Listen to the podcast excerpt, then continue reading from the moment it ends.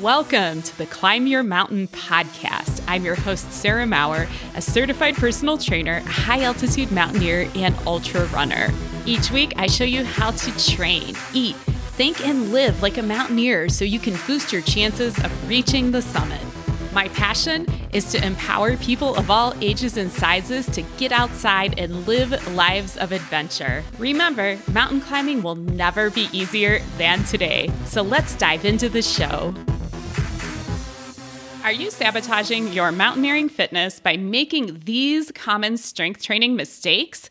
If your training hikes feel like you're dragging a lead sled, if you're off balance, or if you're frequently injured, these are all signs that your strength training routine may need a little tune up. And that's what we're talking about today on the pod. So, welcome. I'm your host, Sarah. And in episode one, I really emphasized the importance of cardio training for mountaineering. We talked about how it makes up 80% of your training time. And ever since I recorded that episode, I worry that I may have undersold strength training just a little bit. And it's true that cardio is the mashed potatoes and strength training is the gravy of endurance training, but you wouldn't want to eat a big heaping serving of mashed potatoes with no gravy because let's face it, honestly, they taste like dirt. And it's the same with climbing your mountain. Strength training will help you in many ways. It's going to help you prevent injury, reduce fatigue, improve your balance. You'll feel less soreness. So while it's not your entire program, you absolutely want to be doing it. And I just want to acknowledge at the outset here that strength training is far more intimidating than cardio for most people. It's a higher learning curve, especially when you're a beginner. It, I mean, it, let's face it, there's a huge difference between go out and walk and jog for an hour or go and do a strength training routine with reps and sets and resistance. And it's all a bit, it's a bit tough to wrap your brain around. So I really don't blame people who have some anxiety and resistance around getting started. And I really think if I can do one thing today, I really want to dispel some of that and help you to see that it really is something that's accessible to all of you, and you can definitely start doing it right now. Today, let's go over some of the common mistakes people make when they start a strength training routine and how to correct these. And I'm not going to get into the nitty gritty of how to lift, but I'll link to some blog posts in the show notes that go into a lot of detail. So definitely make sure you check that out after you listen to the pod. So let's start with mistake number one.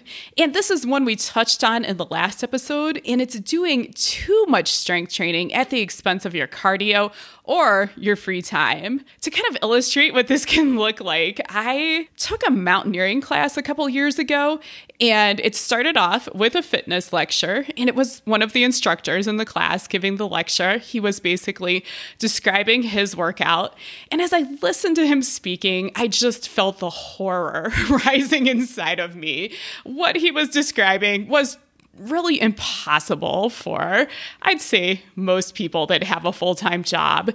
He was hiking and mountaineering on the weekends, but then he was also spending hours at the gym. He was lifting six days a week. He was not taking a rest day, which I'm not sure how he didn't just completely burn out and die. But listening to this, I just remember thinking that I am going to have to quit my job if this is what mountaineering is all about. If this is what I need to do to climb Mount Rainier, I'm not sure that I have it in me to work out this much.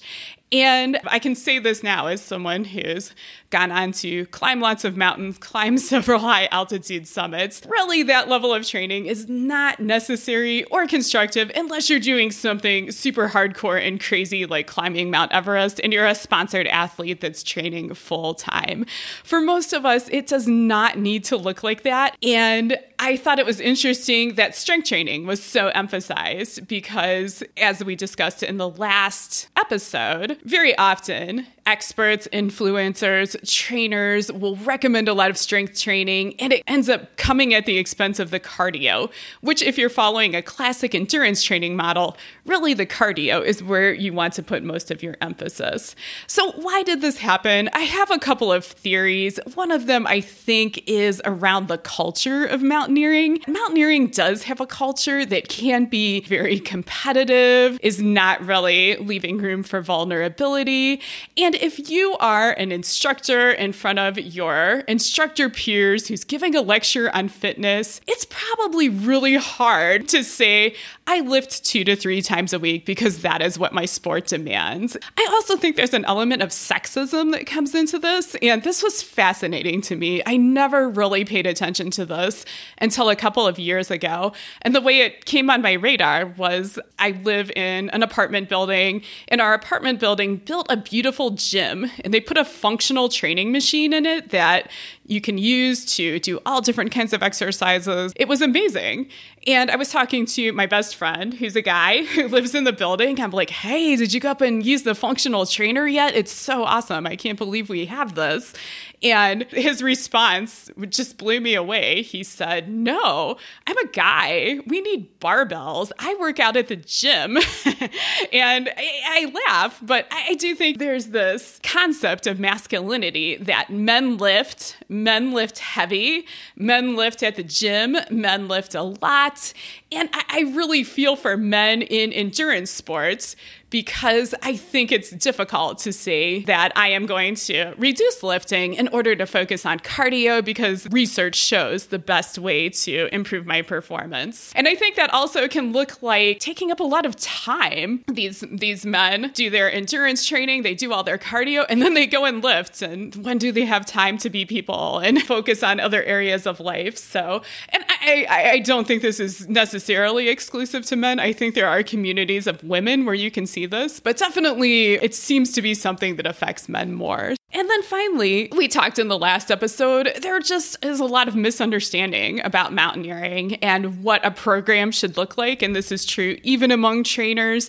Trainers tend to be trained in programs that emphasize strength training and so when you're choosing a trainer, just that's something to keep in mind to be a savvy consumer. You really want to look for someone who has more experience and perhaps some additional education in endurance training. And I actually would choose someone if you're choosing someone to train you for mountaineering. I don't think it's a tall order that that person should have climbed a mountain similar to the thing you want to climb. So don't be afraid to go out there, be discerning. Don't assume that all trainers are the same same and know the same things. We are all, self included, just very biased into thinking what we know is the most important stuff. And it's hard for us to rein that in sometimes. So definitely don't be afraid to ask questions and find the right person for you. So that's a whole lot about doing too much strength training. You know what the second common mistake is?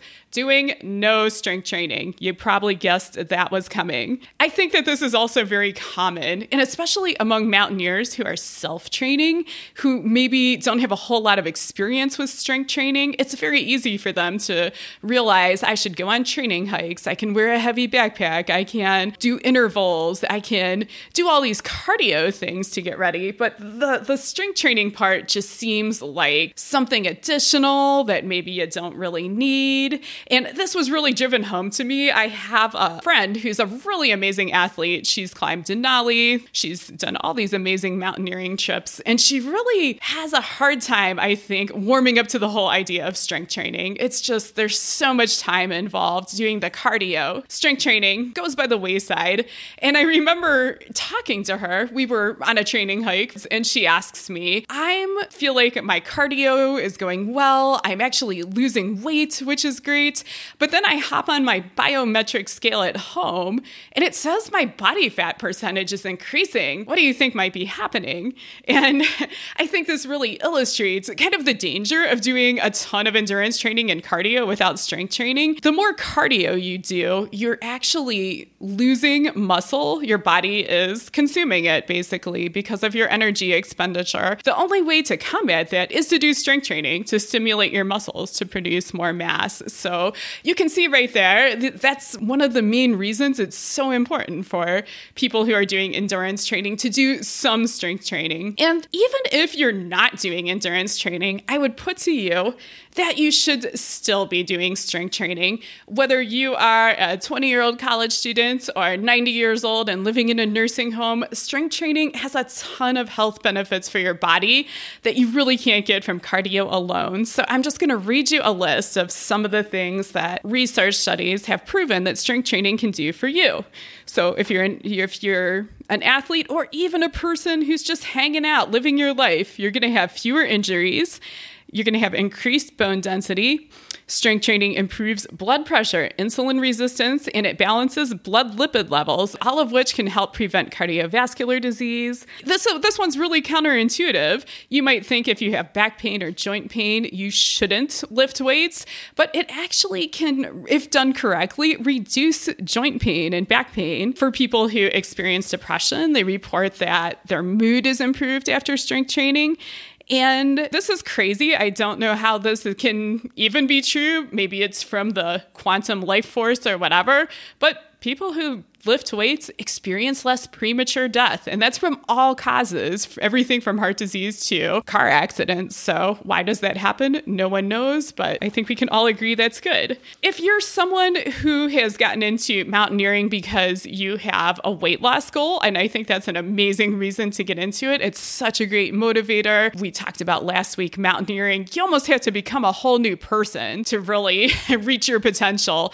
And that's going to force you not only to exercise exercise, but to look at your diet, look at all your habits, really tune things up, uh, let go of things that are not healthy for you. But if you're on that journey, one of the best things that you can do is actually lift weights. When they've done research and they've looked at people who have lost 30 pounds, who have been able to keep it off for more than three years, all other things being equal, they tend to be people who lift weights. It definitely seems to improve your chances of losing weight and keeping it off. And that's probably because you're changing your body composition, you're stimulating your body to create more lean mass muscle, and you're also giving yourself a little metabolism boost. Heavy lifting gives your metabolism about an 8% lift, and it can actually last for a couple of days. So that's pretty awesome and definitely helpful if you're trying to lose weight. So, I hope I've convinced you to definitely lift weights and let's move on to common mistake number three. This is a reason many people hesitate to lift weights, and it's because they believe that they need a gym. So let me debunk that a bit for you. I think we can all agree that gyms can be super intimidating if you have any sort of childhood trauma around gym class or sports performance. Uh, it can very easily get triggered when you're walking into a gym. And I think going into a gym also feels a bit like public speaking in the sense that you are performing in front of other people and you're running the risk of not doing it perfectly, people looking at you and judging. I think that's a really hard thing for a lot of us to get over.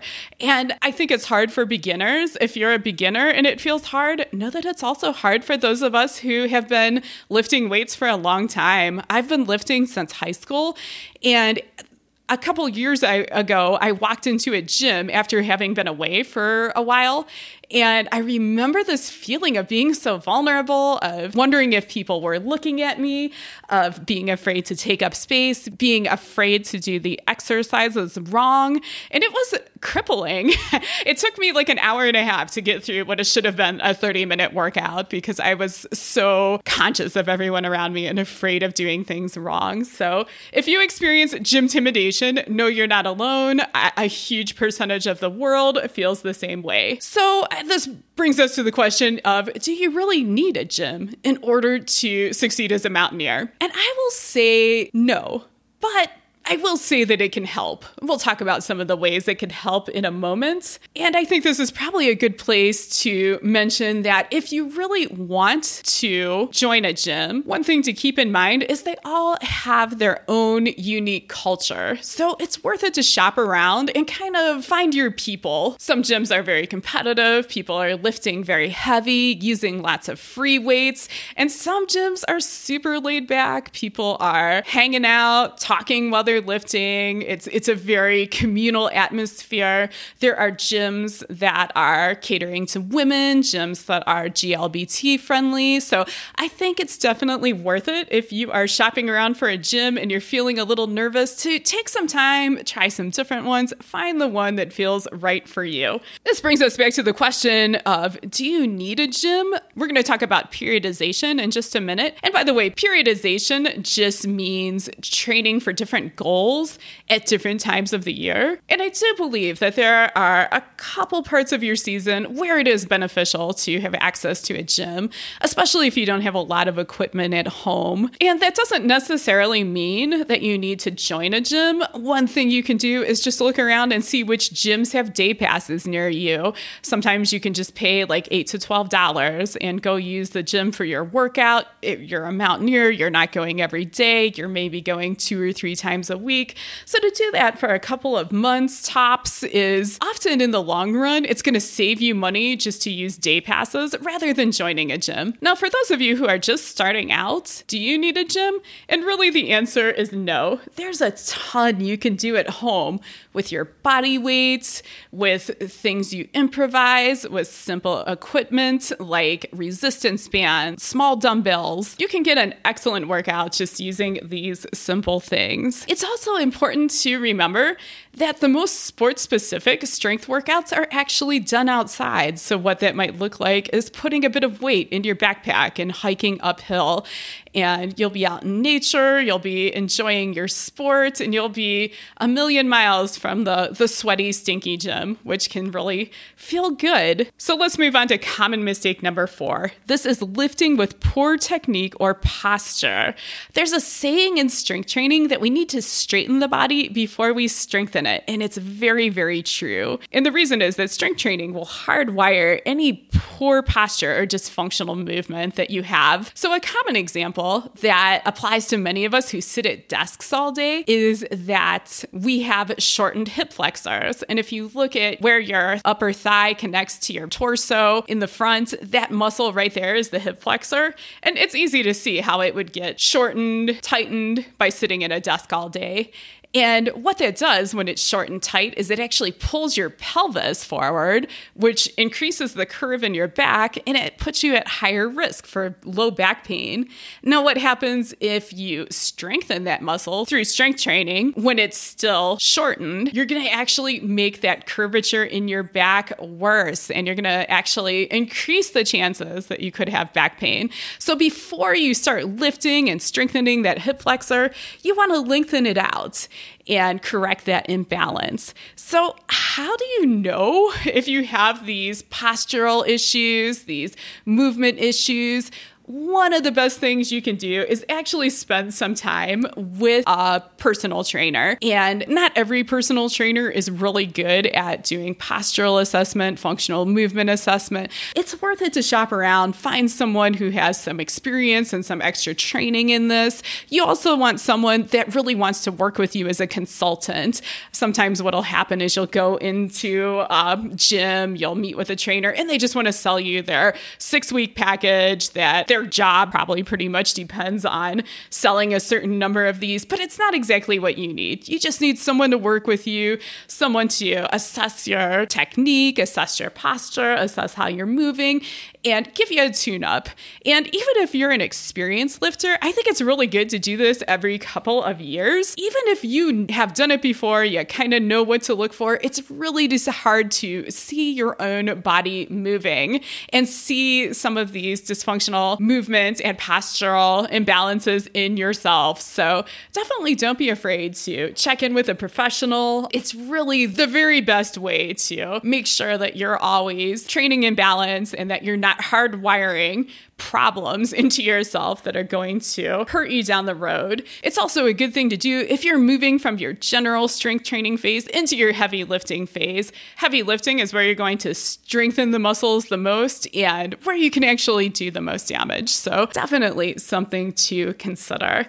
If you don't have access to a personal trainer, if you don't have the money or the time or can't really find someone you think is going to be the right person for you, another option is to go to group fitness classes. They're a great place to learn technique. They're going to talk to you and model things like warming up, engaging your core before you lift, breathing, and how to prevent injury to your knees when you're squatting or you're lunging. It's best to do these classes in person. That way, you can, if you have any questions, questions, pull the instructor aside and ask them to have a look at you. You can also get some benefit from streaming services, watching videos online. There's a wealth of information on YouTube about how to do exercises with proper form.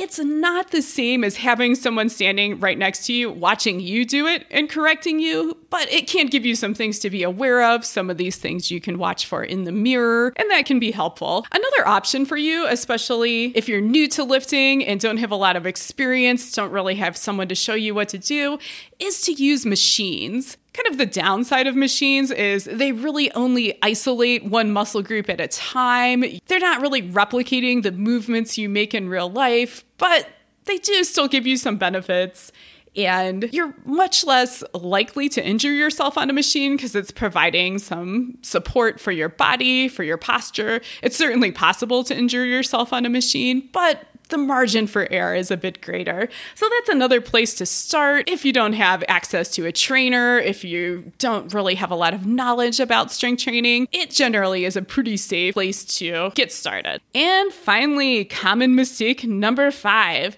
this is lifting the same way all the time, all year round. And what this often looks like is you have a person who maybe learned a little bit about strength training in high school and they've been doing the same routine ever since. They do three sets, 10 reps of the exercises using kind of medium resistance, and they never change it up. And this is a great place to start when you're starting your training season. Doing the medium reps, the medium resistance gives you a really nice foundation for the harder work that's going to come later. But because we're mountaineers and we're really shooting for maximum performance, I want you to add a couple other periods to your strength training season. So, we're going to start with general fitness. At the start of your training season, you're going to lift medium reps light to medium resistance, increasing gradually as you get stronger. This is building a great foundation for the next period. The next period, while you're still fairly early in your season, before you're doing hours and hours of cardio every week, you're gonna do a heavy lifting period. So during this period, you're gonna do low reps high resistance. And what this is going to do is recruit new muscle fibers. Whenever you make a movement, like let's say you flex your bicep, if it's unweighted, your brain is only firing a fraction of the muscle cells and making them contract that are actually available. So, the big benefit of lifting heavy is you're forcing your brain to fire more muscle cells, and that'll result in greater strength, stronger contraction. And that's something you want to take with you all through your season and up the mountain. So, after let's say four to six weeks of heavy lifting, you're gonna go into your muscular endurance period. And this is actually the opposite. So, you're going to do lots and lots of reps, but with pretty light resistance, either body weights or very light resistance. And what this is going to do for you is get your muscles used to contracting many, many times without getting tired. It actually builds up their endurance, just like we talk about your lungs and your heart need the endurance to go for six to 15 hours, depending on the length of your climb. Your muscles need the same thing. So, this is the phase where you really get that going for them. And then finally, we move into a maintenance phase. And during this phase, you've completed your heavy lifting, your muscular endurance, and now you're just trying to maintain. So, most of your strength training will probably actually be accomplished while you're outside hiking, doing your sport. You might carry a little bit of a heavy backpack on some days to work your muscles You might go to the gym maybe once a week if there's something you want to work on, if there's something that feels a little out of balance you need to correct, if there's a muscle that still feels weak, you can go to the gym and give it some extra juice. But for the most part, you've kind of moved on into the part of your training where you're doing tons and tons of cardio and strength training is is is taking not necessarily a backseat because you've already done all the work, you're strong. Right now, you just need to maintain it by working working your muscles against resistance regularly, but that doesn't necessarily have to be in the gym, doesn't necessarily need to be doing squats. It can just be hiking uphill with your heavy backpack a couple days a week, maybe even one day a week. And that's enough for maintenance for most people. So, there you have them. Five common mistakes that may be sabotaging your strength training and if you take one thing away from this episode, what I really want you to know is that strength training is something that is good to do and it's something that you can do. You don't have to necessarily get really fancy and join a big gym or set up a crazy home gym.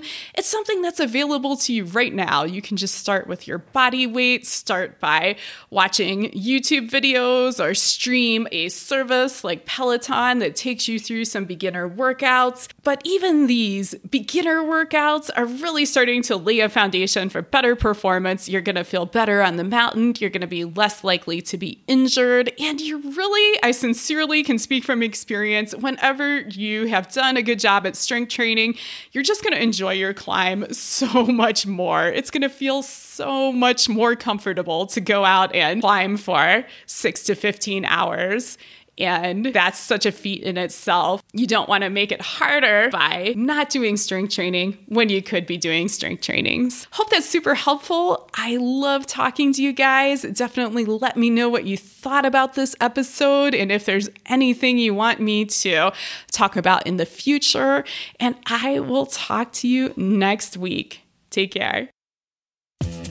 Hey, friend. If you're enjoying the pod, there are two simple and free ways you can show your support. First of all, please share this with a friend who might find it helpful. And second, please leave a review on iTunes. Your support means the world to me. Thanks so much for tuning in.